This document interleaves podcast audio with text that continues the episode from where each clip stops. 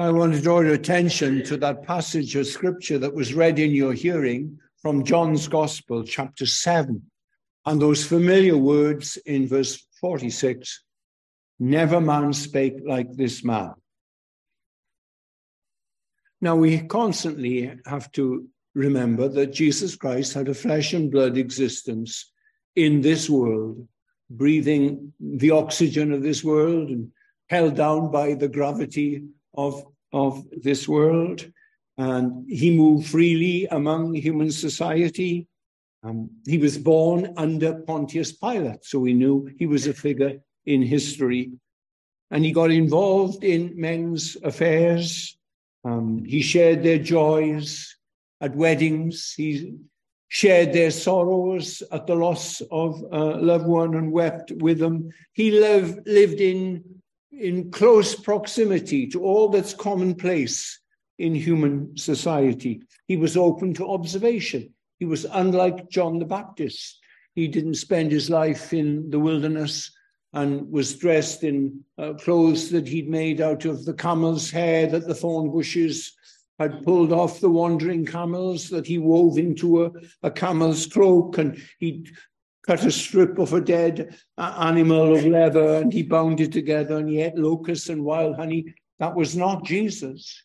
Jesus lived in a home with half brothers and sisters and uh, his mother and his mother's husband and uh, he worked for 30 years in one location and he grew in wisdom and stature and favor with men as well as, as with God.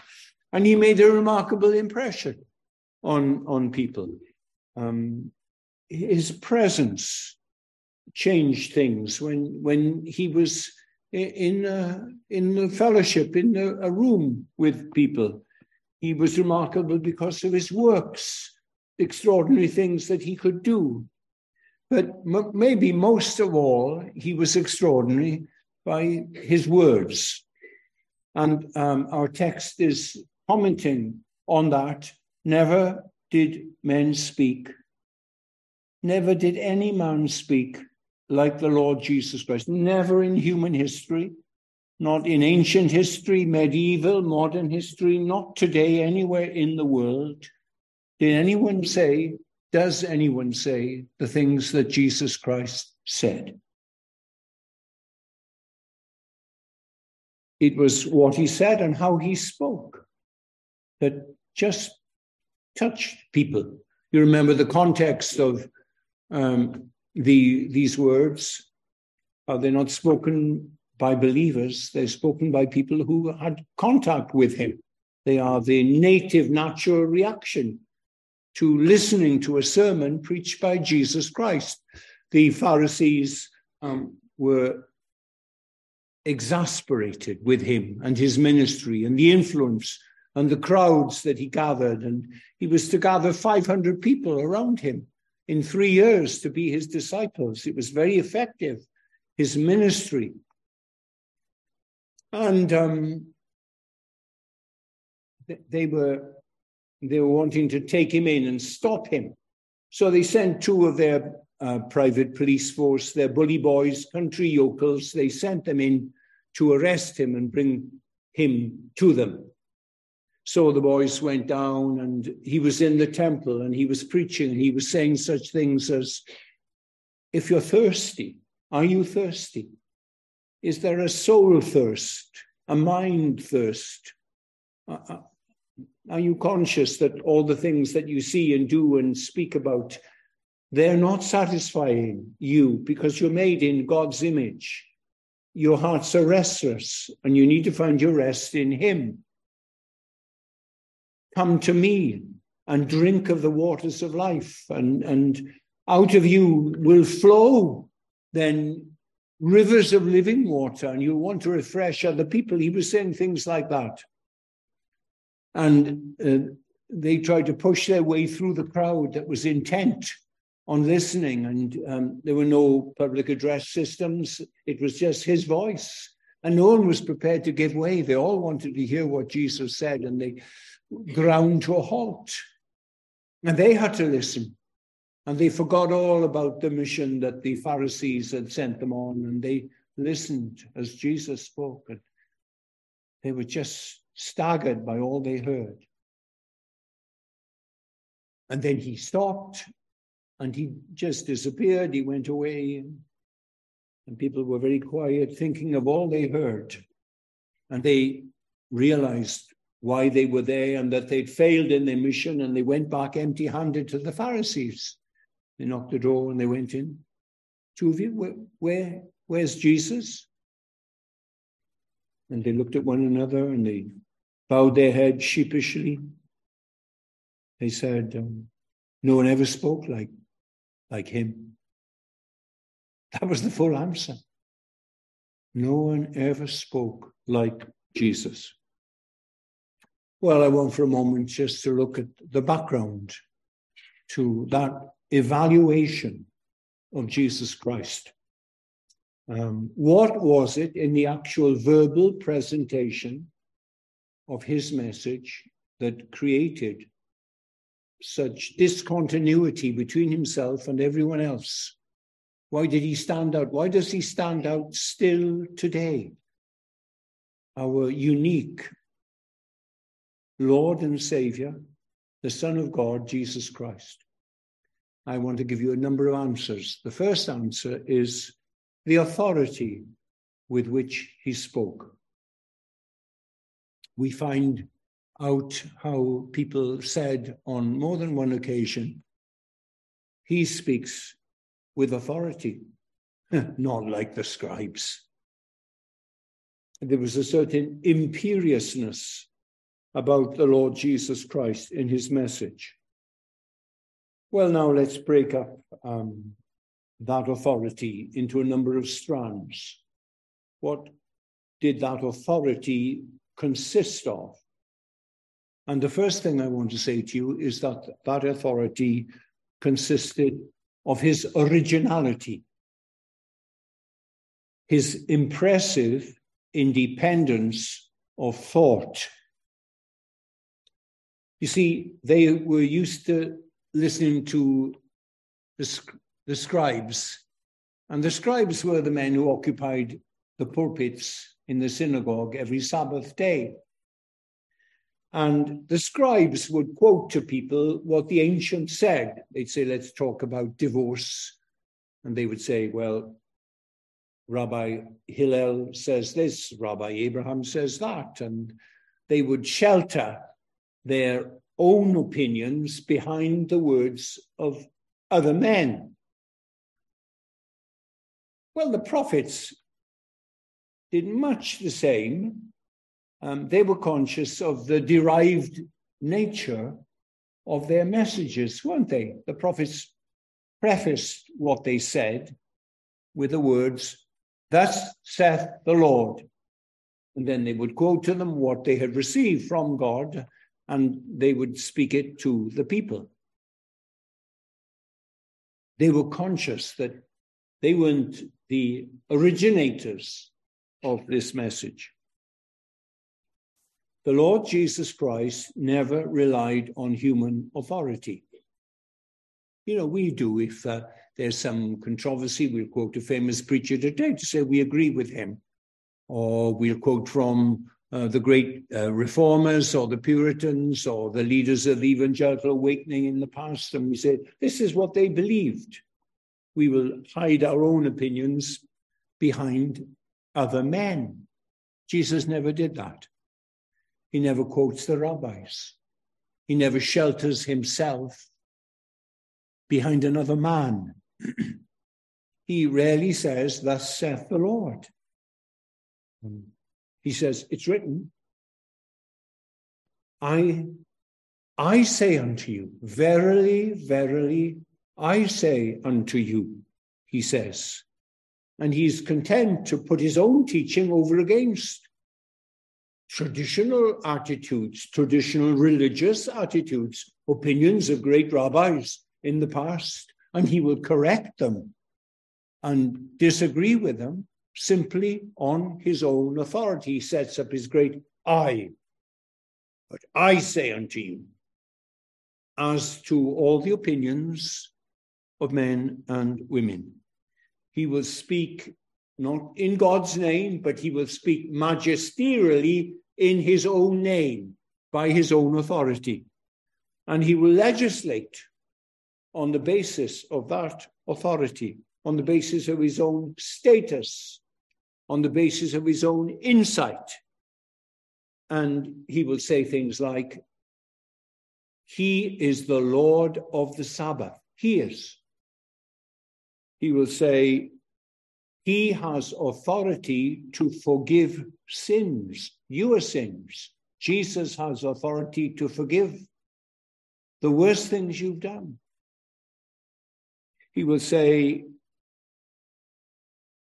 words about oaths and is it right to take an oath? He will talk about scripture itself and whether it's reliable, whether we should read it and study it and memorize it and believe it. And he does so constantly in his own name. I say unto you. Well, now that is a self consciousness of staggering proportions. So, firstly, there is his originality, his independence of thought. That's one strand of, of his authority. Secondly, there is what I want to call his tremendous cogency. It's not a word that we often use, it's a beautiful word. It means um, being convincing, being clear, being lucid being forcible and pertinent with a certain lovely clarity about it. The compelling way in which he spoke, the little aphorisms. Man cannot live by bread alone, but by every word that proceeds from the mouth of God. What does it profit a man if he gains the whole world and loses his own soul? Blessed are the poor in spirit, theirs is the kingdom of heaven. Render unto Caesar the things that are Caesar's, but unto God the things that are God's. You know, all the things that are there in our minds that we've learned from Jesus Christ. So we are told the common people heard him gladly. The teaching was often profound. The teaching was often controversial and provocative. But when he spoke, they wanted to listen. They pricked up their ears. They could understand much of it. And they were stirred by what he was saying to them. You know, we call Matthew's chapters five and six and seven, you know, we call it the Sermon on the Mount.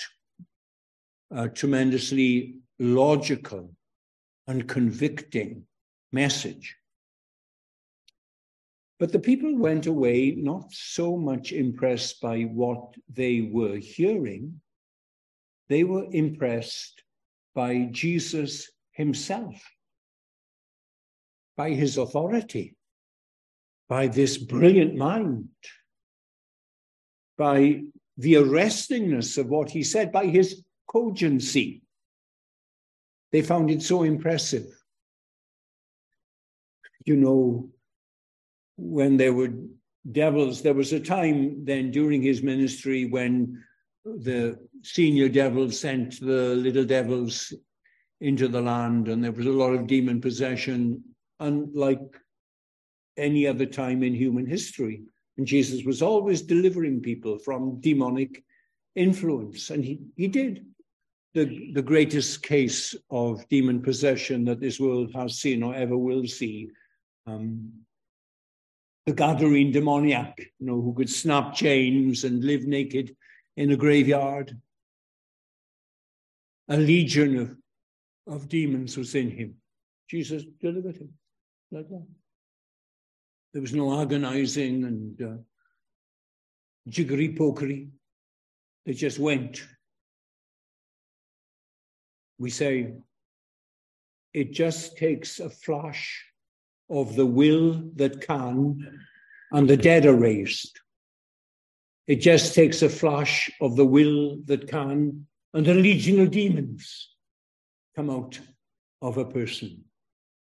And you can be released from the God of this world and all his fantasies. And all his lies that have brought such pain into your life. If you cry to Jesus Christ to help you. Now, it seems to me that one consequence of this is when you are troubled with an attack of doubts, when the devil throws his fiery darts at you and you you are troubled and you wonder, are you a Christian? And can you believe that Jesus Christ is the Son of God? There's a remedy for that. It's a very simple, but a very potent remedy that you must follow. You must expose yourself to the words of Jesus Christ. That's all. In other words, you must pick up the Bible and you must uh, read it. Sunday afternoon. Uh, write a letter to a friend and email a friend, and then um, pick up Mark's Gospel. It'll take you hour, hour and a half, depending on how fast you read, and you can read it through. And you must go back to um, large and consecutive doses of scripture and read them. Read the scriptures. If you are doubting, if you are troubled, encounter this uninventable Lord Jesus Christ. Let the cogency of his personality affect you, touch you. There's a lovely book by Peter Williams called The Reliability of the Gospels. I found it a very delightful book. He's the principal of Tyndale House in Cambridge, and I knew his father and mother. And uh, he's he shows how wonderfully reliable the Gospels are. And we can use those sorts of arguments. But the final way in which you can overcome your doubts that are keeping you from giving yourself wholeheartedly to Jesus Christ is by exposing yourself, exposing your mind and your affections to the Jesus of the Bible. To read scripture or to sit in a church week by week, which will direct your attention to the Word of God and will open it up and explain it and lay it on you letting his teaching fall into your mind. And then it affects your affections and your doubts and your convictions. Um, I went in 1961 when I was a young student. I went to Philadelphia for three years to study in Westminster Theological Seminary, and I lived in Machen Hall. And Dr. Machen then founded Westminster Seminary when Princeton went unbelieving and liberal and doubted the reliability and trustworthiness. And he was the professor of New Testament there. And he founded this college. He was brilliant in Princeton. They had sent him to Germany in 1902 to Marburg University. And there he he went to the classes of the leading modernist scholars of the day that influenced German, Germany and France and the Scandinavian countries and the British Isles. And then 20 years later was affecting um, Great Britain. I had a terrible, terrible um, detrimental effect on the pulpits of the country. And they ended up preaching on the brotherhood of man and the fatherhood of God, and that was it. I had uncles three uncles who were affected in that way. Now, modernism is very attractive. It's got the media in its pocket. It's got the big publishing houses in its pocket. It's got the universities in its pocket. And the propaganda that comes from them all, all the time. And you mustn't think of it as being sort of cerebral and dry.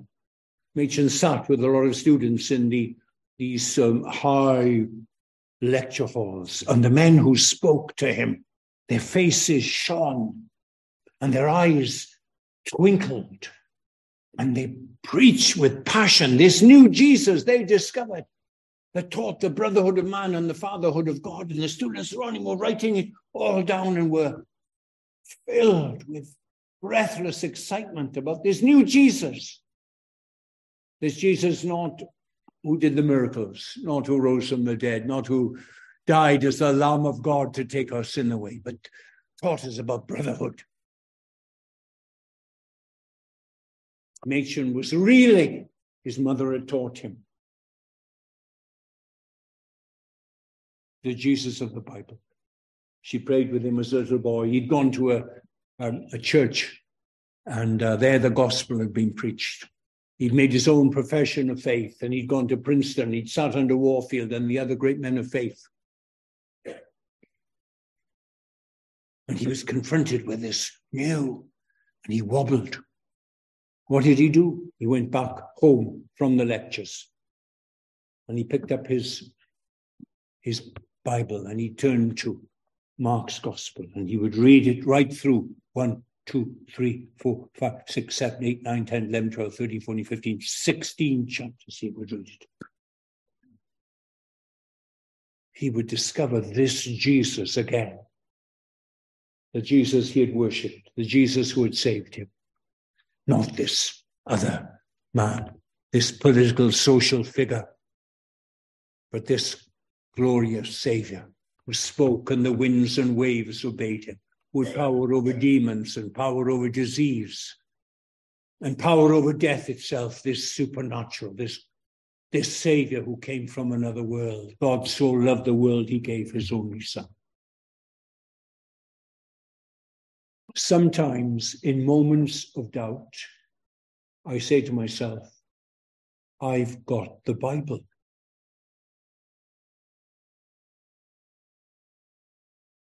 I've got this intrusion from another world. I've got this book where I can read about this extraordinary person who came into the world and men watched him and listened to him, said, No one ever spoke like this one before. I've always loved books. I lived as a boy in the 1940s about 100 yards away from the local Carnegie Library. And I could borrow two books. And I went there two or three times a week. I read the library dry out. I did A level English. I've always been a reader. But I find in, in this Bible something unique something discontinuous with all the other books of the world, something splendid, something, you know, here are books that know me. Here's a book that knows me. Here's a book that describes me. Here's a book that searches me and finds me and speaks to my needs and contains concepts which are unsurpassable in their grandeur and uninventable in their sheer originality. And there are times when I say to myself, if there were no God, I would worship the God who wrote the Bible. So no man ever spoke like this man because of the authority with which he spoke. And I've tried to unravel a number of the strands of his authority. You with me now? The second reason why they said no man ever spoke like this man was because of the tremendous claims that the Lord Jesus made about himself. So, not only his authority, but these staggering statements he made about himself. There's this claim, for example, that one day he is going to judge the world.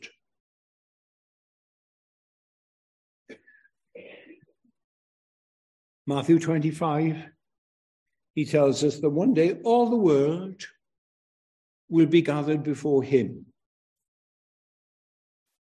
And he will assign to everybody their destinies. He will say, Come, ye blessed. He will say, Depart, ye cursed. Now, he told men he was going to do that, and he stood before them. They knew, they knew him. They'd been his companions for a year or two, and they knew something about his background. They knew he came from Nazareth. Nothing ever came from Nazareth that was significant. They knew his father was a, a carpenter and that he'd worked for 25 years making window frames and doors and tables and tent posts and so on. And he stood before them in his frailty. He needed to eat, he needed to drink. He was very vulnerable in that way. Nothing distinctive about his outward appearance. There wasn't a halo above his head that followed him everywhere he went. He was found in fashion as a man. He looked utterly human. He just looked human. They knew his roots, they knew his antecedents, they knew something of his biography. They knew he hadn't gone to a posh school. And he stands there before them and he says, I'm going to judge the world. I'm going to sit on God's throne. I'm going to arbitrate. I'm going to decide on every single human being's destiny. That, that's what he said. In other words, if we start with that relatively humble claim, we're facing a self consciousness of staggering proportions. There's nothing ordinary about a man who says, He's going to judge me and you and everyone. And he isn't talking about Palestine or the Middle East or one generation. He's talking about Europe, Asia, Africa, the Americas, Australia, all humanity. He's talking about angels themselves. But then there is something more wonderful about this judgment. And you know what that is, don't you? Not only will he judge the world, but the criteria, the standards by which he will judge us all are our relationship to himself. How we related to him. He is the one who'll say, I never knew you. I never knew you. I never knew you. I said, Well, we cast out demons in your name. We did mighty works in your name. Yeah. I never knew you. The distinctive thing about eternity and heaven is your relationship to Jesus Christ. He says, if you are ashamed of me, then I will be ashamed of you in that day. It depends on your relationship with the Son of God, Jesus Christ. He speaks in a great humanitarian parable at the end of Matthew's Gospel about separating, like a farmer would put sheep in one field and goats in another. He's going to separate mankind.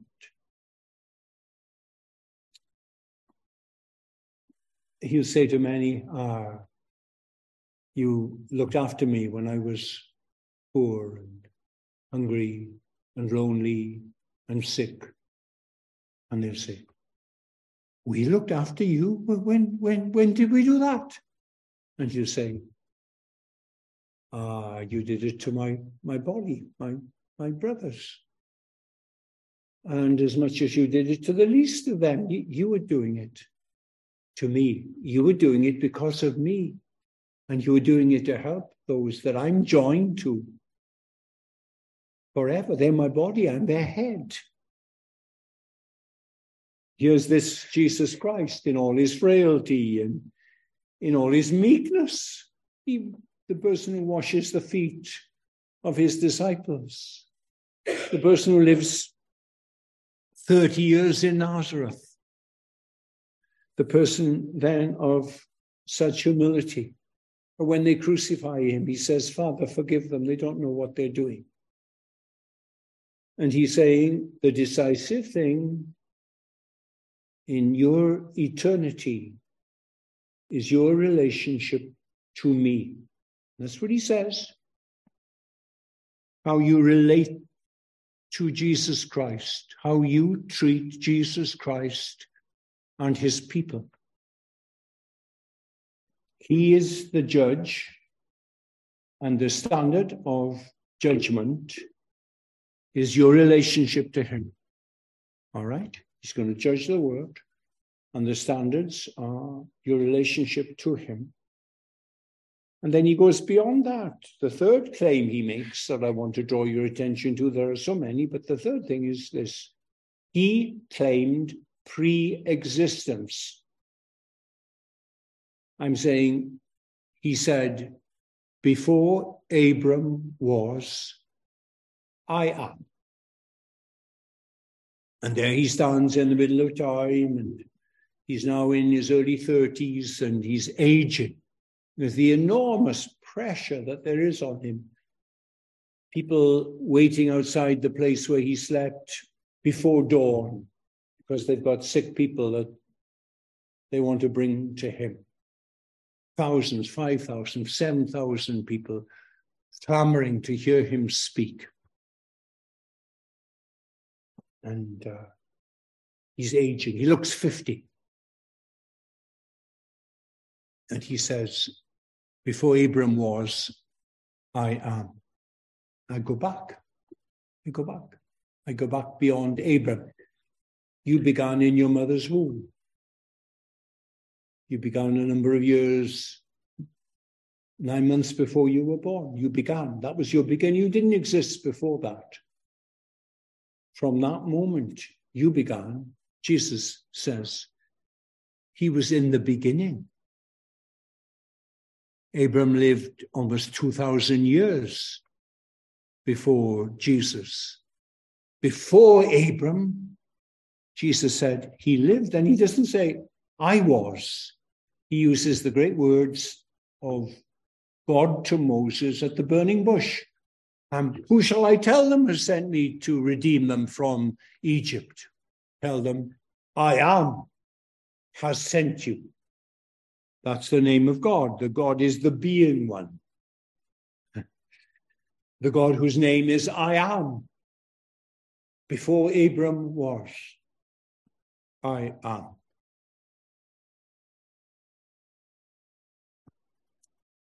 He's going to judge the world standard of judgment is your relationship to himself. He claims pre existence.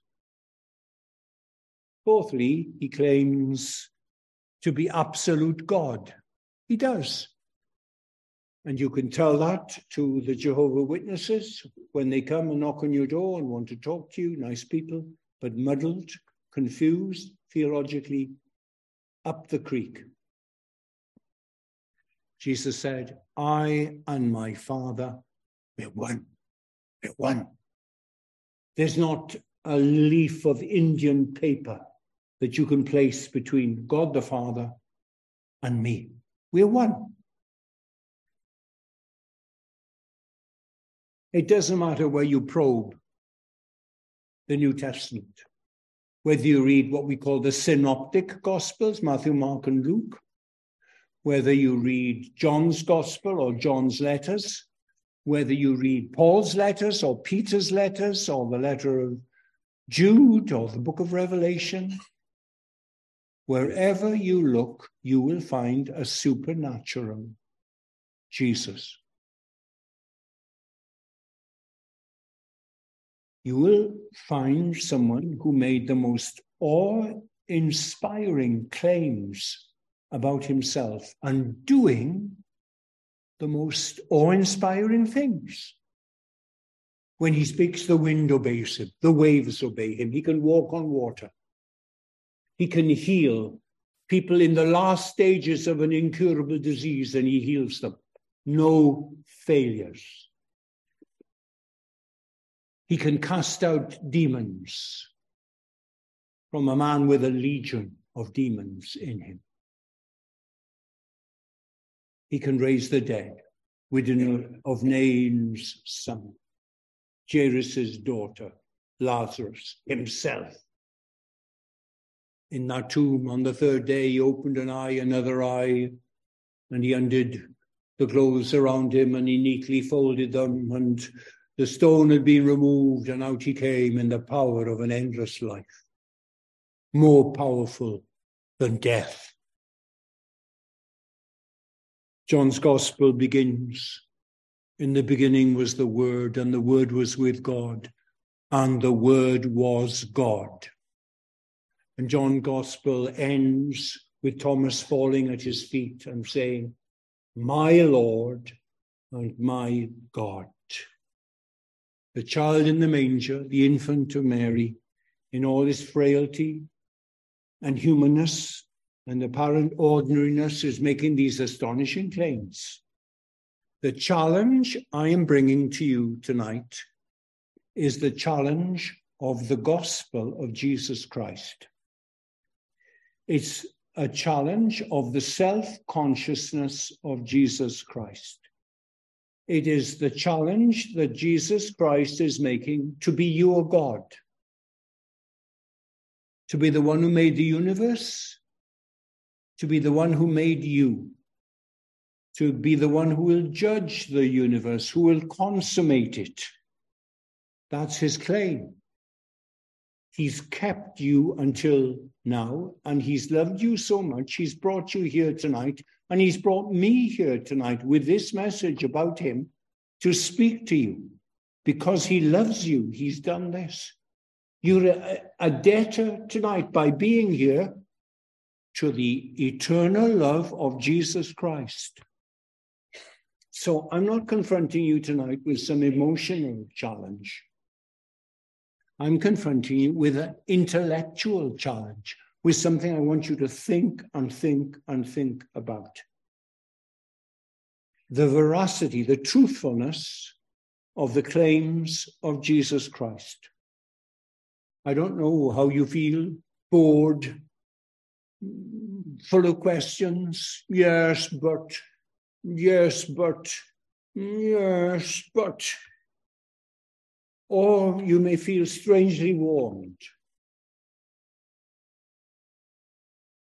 My challenge has nothing to do with your feelings. My challenge is this there was a man on this earth who raised the dead who spoke and the winds obeyed him, who healed the sick, a man of intellectual massiveness who preached the, the Sermon on the Mount or the discourse of the upper room. Wonderful, pure, ethical. There's nothing crazy about him. He's the most sane person that you or I would ever meet and he claimed to be God. He claimed to be your God, your Lord. And I'm saying to you, you must bow before him, not because you have goose pimples, not because of the tingle factor, not because you think, ah, that Welshman is uh, an orator. That's not the reason. Never, never is the reason why you should become a Christian. You should become a Christian if what Jesus Christ says is true. That's the challenge. And that's quite independent of how you feel. You might feel he's God, you might feel no fear, you may feel cold and, and no warmth. The question is still the same. Is what Jesus Christ said truth? Now, it's true. Oh, well, if it's true, it has the most massive consequences for our lives. If what he says is true and we believe it, we are going to a new heavens and a new earth where there's righteousness. If what he says is true and we reject it, we are on our way to hell. I'm standing tonight in the middle of the New Testament, and all its streams are flowing around me the Synoptic Gospels, John's Gospel, Paul's writings, Peter's writings. Wherever I probe, I find a colossal Christ. I find a divine Christ. I find what you must describe and what Londoners must describe as a megalomaniac Christ if what he says are lies. And I'm saying, I am confronting you tonight with a challenge of the claim of the Lord Jesus Christ. The possibility that he is God in the flesh. And I'm saying to you, you will never meet a more important question in all your life than this. And you have every right to look at it and examine it and go to the Bible and, and read it and check it out for yourself. You've got every right to do that. You can't ignore it. No one could eh, possibly ignore him. When he came into Galilee and started to preach, you went along and heard him. You had to hear his sayings, his parables, his teaching. See, the people had leprosy and they were clean, beautiful once again. Well, are you thinking about this? What, what, what do you think about? Think about sport or about the royal family or about television personalities or about politicians? What do you think about? And I'm saying, if what he says is true, you must kneel before him. You must bow before him. You must give him your life. You must give him your heart. You must dedicate the rest of your life then to owning him as your Lord and getting help from him in all the tasks of your life. You say, Well, I don't feel anything. Men and women, it's got nothing to do with our feelings. We've got to just uh, put our trust in, in Him.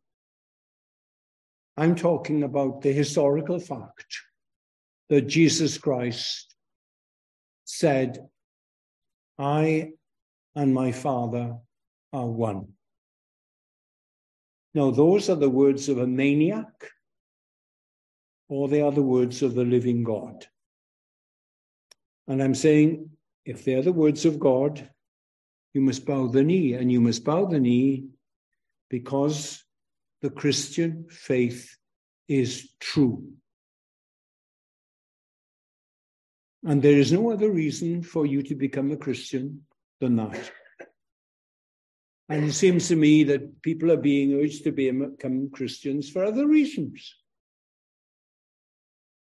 Because um, they have more happiness, because they can die in peace, because they belong to a happy group of people. None of those are good enough for you to become Christians. There's one, one reason one reason only for you all to become Christians, and that is because it is true.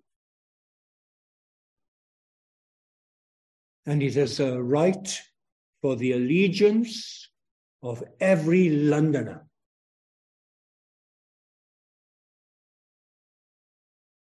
I can say you'll have great comfort from being a Christian. You'll have great hopes. When death comes, as death is going to come, you, you'll have anticipation if you're a Christian. All that's true. But before all of that is true, on the third day, the tomb was empty. His body was raised. Men could not find it. And then he appeared. He appeared again and again. People saw him. People heard him. People responded to him. 511. Seven disciples fishing. Two walking on the road to Emmaus, and he went and he talked with them. He's bigger than death. Jesus Christ. And I am asking for your submission from now on. For me, and my house, we're going to serve the Lord on the basis of the truthfulness of Jesus Christ. You know, some days I feel religious. Some days I feel like a minister. Some days I feel prayerful and appreciative, and I've got a, a hunger to, again to read the Bible. But the case for Christianity doesn't fluctuate with my feelings. It all hangs on him. This, this person, this person that I've been talking to you about.